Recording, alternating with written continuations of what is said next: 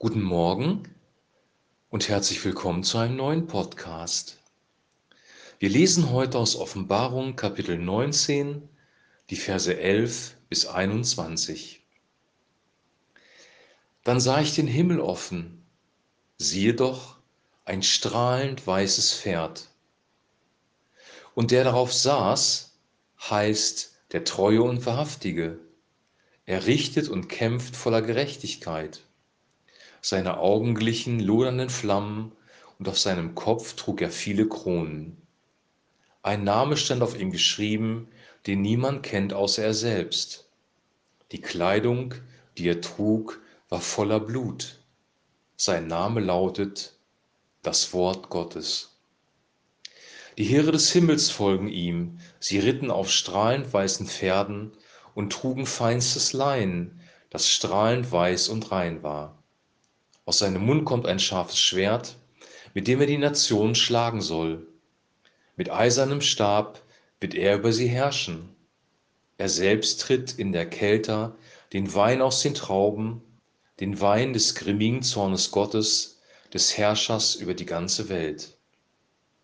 Auf seinem Gewand und auf seinem Schenkel steht der Name König über alle Könige und Herr über alle Herren. Dann sah ich einen Engel in der Sonne stehen.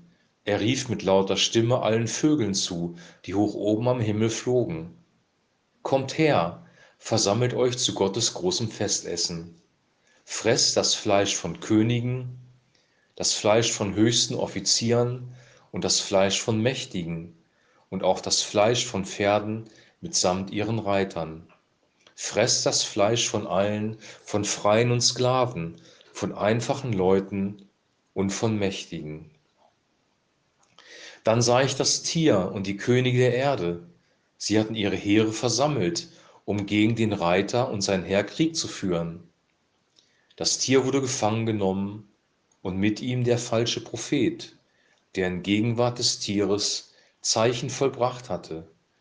Dadurch hatte er alle zum Abfall von Gott verführt, alle, die das Zeichen des Tieres trugen und sein Standbild anbeteten.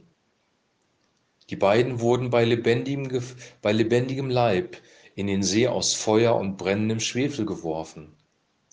Die übrigen wurden durch das Schwert getötet, das aus dem Mund des Reiters kam, und alle Vögel wurden satt von ihrem Fleisch. Soweit der heutige Text. Johannes sieht den Himmel offen und da kommt ein Reiter auf einem strahlend weißen Pferd und hinter ihm die Heere des Himmels.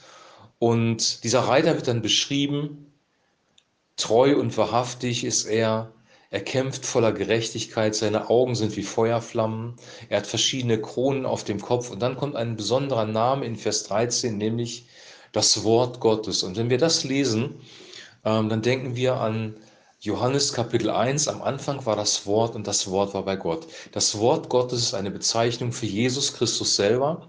Und auch der Hinweis, dass seine Kleidung in Blut getränkt ist, deutet auf das Wort Gottes hin. Also Jesus kommt wieder mit den himmlischen Heeren auf die Erde.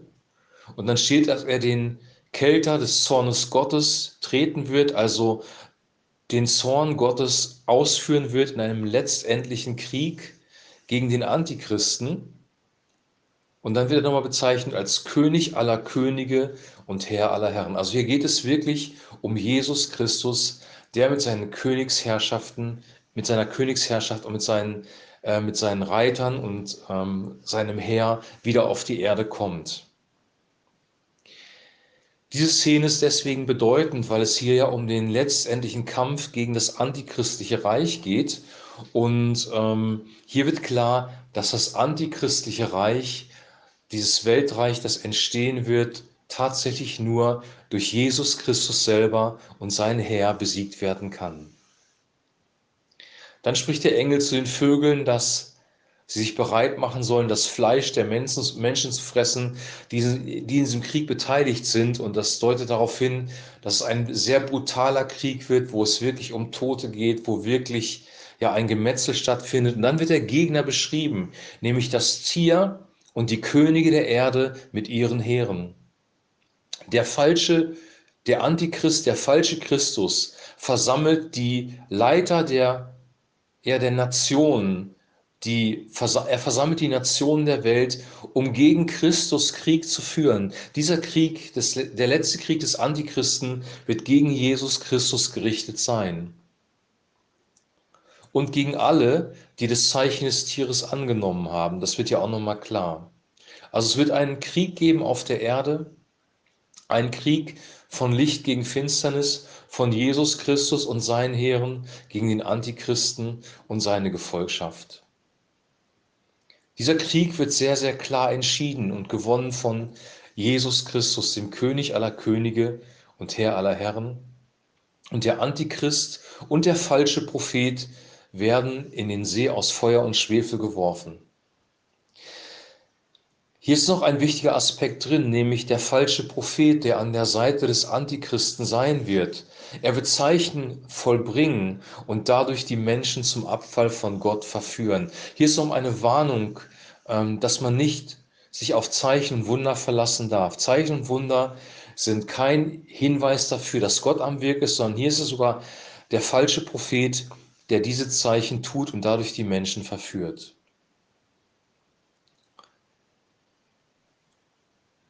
die Perspektive für uns ist eigentlich eine positive Perspektive, auch wenn es einen blutigen, endzeitlichen Krieg geben wird, wenn es nochmal eine gewaltige Schlacht geben wird zwischen Licht und Finsternis auf dieser Erde. Trotzdem ist die Perspektive eine positive, weil nämlich im Kapitel danach, im 20. wird das tausendjährige Friedensreich von Christus beschrieben. Und das müssen wir im Blick behalten, wenn wir dieses Kapitel jetzt abschließen, das Kapitel 19, diesen Text über diesen König auf dem weißen Pferd sehen. Er wird kommen und er wird wirklich die Finsternis auf dieser Erde beenden. Hier wird auch nochmal sehr klar deutlich, dass es keine menschlichen Versuche sind, die den Planeten retten werden, die die Menschheit retten werden, dass es keine keine technischen Errungenschaften sind, die wir haben, die uns den Durchbruch bringen, dass es keine politischen Systeme sind, sondern dass Jesus Christus selber wiederkommen wird. Und dass es einen letztendlichen Konflikt auf dieser Erde geben wird mit dem antichristlichen System. Diese beiden Systeme, von denen wir jetzt die ganze Zeit gesprochen haben, die werden aufeinander prallen und in diesem Krieg wird Christus gewinnen und dann kommt das tausendjährige Friedensreich und darauf dürfen wir uns freuen. Alle Versuche, die vorher gemacht werden, um diese Erde zu retten, um die Menschheit zu retten, sind zum Scheitern verurteilt. Alle säkularen Versuche, die von Menschen aus der Welt gemacht werden, aber auch alle christlichen Versuche sind zum Scheitern verurteilt. Ich sage es mal provokativ, weil viele Christen in diese Richtung ja auch beten. Die Gebete um Weltfrieden, sie werden am Ende des Tages nicht erhört werden. Jesus ist nicht gekommen oder wird nicht kommen als König, um den Frieden zu bringen, sondern er wird einen abschließenden großen Krieg bringen. Es wird keinen menschlichen Frieden geben, in dem Sinne, dass sich alle Menschen versöhnen, dass alles gut wird, sondern die, der Konflikt, der Kontrast zwischen Licht und Finsternis wird größer. Die Christen werden verfolgt werden. Die Nachfolger des des Antichristen werden sich auch klar positionieren. Sie werden das Zeichen des Tieres annehmen und sie werden sein Standbild anbeten. Es wird eine klare Scheidung sein zwischen Licht und Finsternis. Das eigentliche Gericht findet da schon statt, wo eine Trennung, eine Ausrichtung stattfindet. Die Menschen werden ausgerichtet in die eine oder in die andere Richtung. Und wir dürfen uns freuen, dass wir mit Christus leben dürfen, dass Christus in uns die Hoffnung der Herrlichkeit ist, dass er der König der Könige, der Herr der Herren ist, auch über dich und über mich und dass wir an seinem tausendjährigen Friedensreich, das in Kapitel 20 beschrieben wird, teilnehmen dürfen.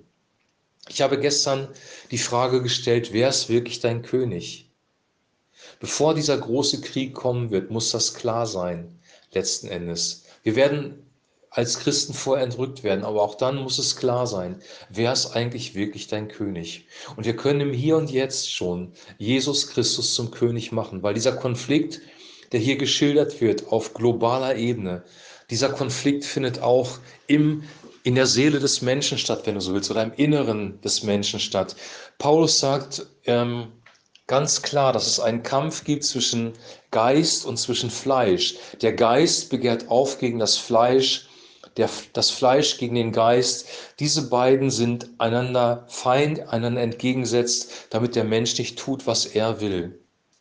Also es gibt diese beiden Dimensionen Fleisch und Geist. Und Fleisch wenn Fleisch im Neuen Testament auftaucht in den Briefen von Paulus, bedeutet das in der Regel die unerlöste, finstere Natur des Menschen, die der Sünde unterstellt ist, die mit der Sünde kooperiert, die den Weg dieser Welt geht. Der unerlöste Mensch und der geistliche Mensch ist der Mensch, der wiedergeborene Mensch, der mit Christus leben möchte, der ähm, ja, der mit ihm Gemeinschaft haben möchte, der ihm nachfolgen möchte. Und dieser Kampf, der ist global in der Welt zu verorten.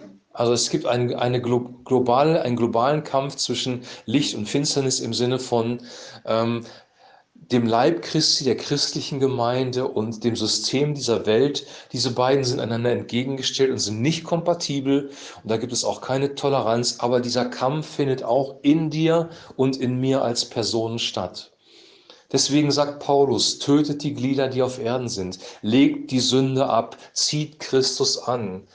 Oder Metanoia, ändert euer Denken. Denkt Königreich Gottes gemäß.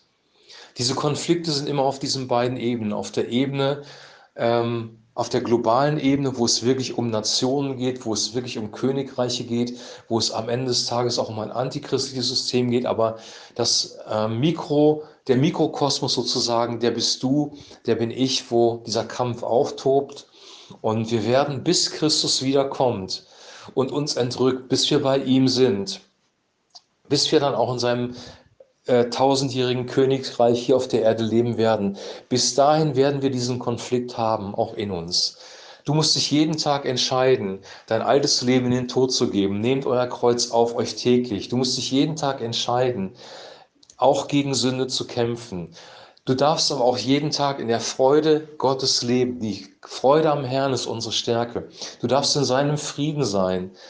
Sein Friede, der höher ist als alle Vernunft. Du darfst in seiner Liebe leben, in der Liebe Gottes, ähm, die dir zur Verfügung steht. Und das alles geschieht durch den Heiligen Geist und das Wort Gottes. Durch Gottes wunderbaren Heiligen Geist und durch sein Wort sind wir, was diesen Krieg angeht, diesen Konflikt angeht, auf der Siegerseite. Er gibt uns alle Ressourcen vorher. Du musst nicht kämpfen, bevor du keine Waffenrüstung hast. Du musst nicht kämpfen, bevor du nicht die Kraft hast. Du musst nicht kämpfen, bevor du nicht die Strategie von ihm bekommen hast.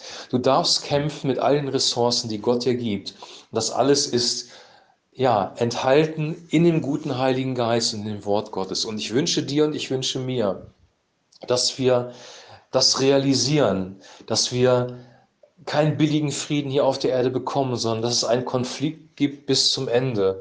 Und in diesem Konflikt leben wir. Und wir können in diesem Konflikt nur einigermaßen entspannt leben, wenn wir mit Christus verbunden sind.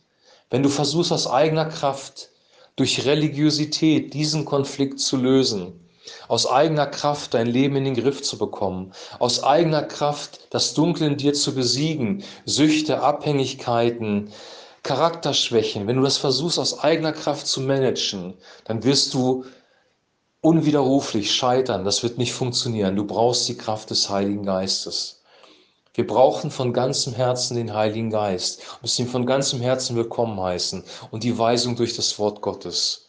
Und das wünsche ich dir und das wünsche ich mir dass der Heilige Geist und das Wort Gottes unser Leben ergreift und dass wir siegreich aus dem Kampf hervorgehen. Weil das, was Jesus sagt, wo steht, wer überwindet, dem werde ich geben, bei den Sendschreiben an die Gemeinden, bedeutet eigentlich wortwörtlich, wer den Sieg davonträgt, wer überwindet, wer siegreich ist. Wir sollen siegreich sein. Gott möchte dir Sieg geben über deine Sünden, über alles Negative in deinem Leben und er möchte dir eine hohe Lebensqualität geben in seiner Liebe, in seiner Freude und in seinem Frieden. Morgen hören wir über das tausendjährige Reich. Das wird in Kapitel 20 dann beschrieben. Bis dahin wünsche ich dir eine gute Zeit, hab einen guten Einstieg ins Wochenende und wir hören uns morgen wieder. Shalom.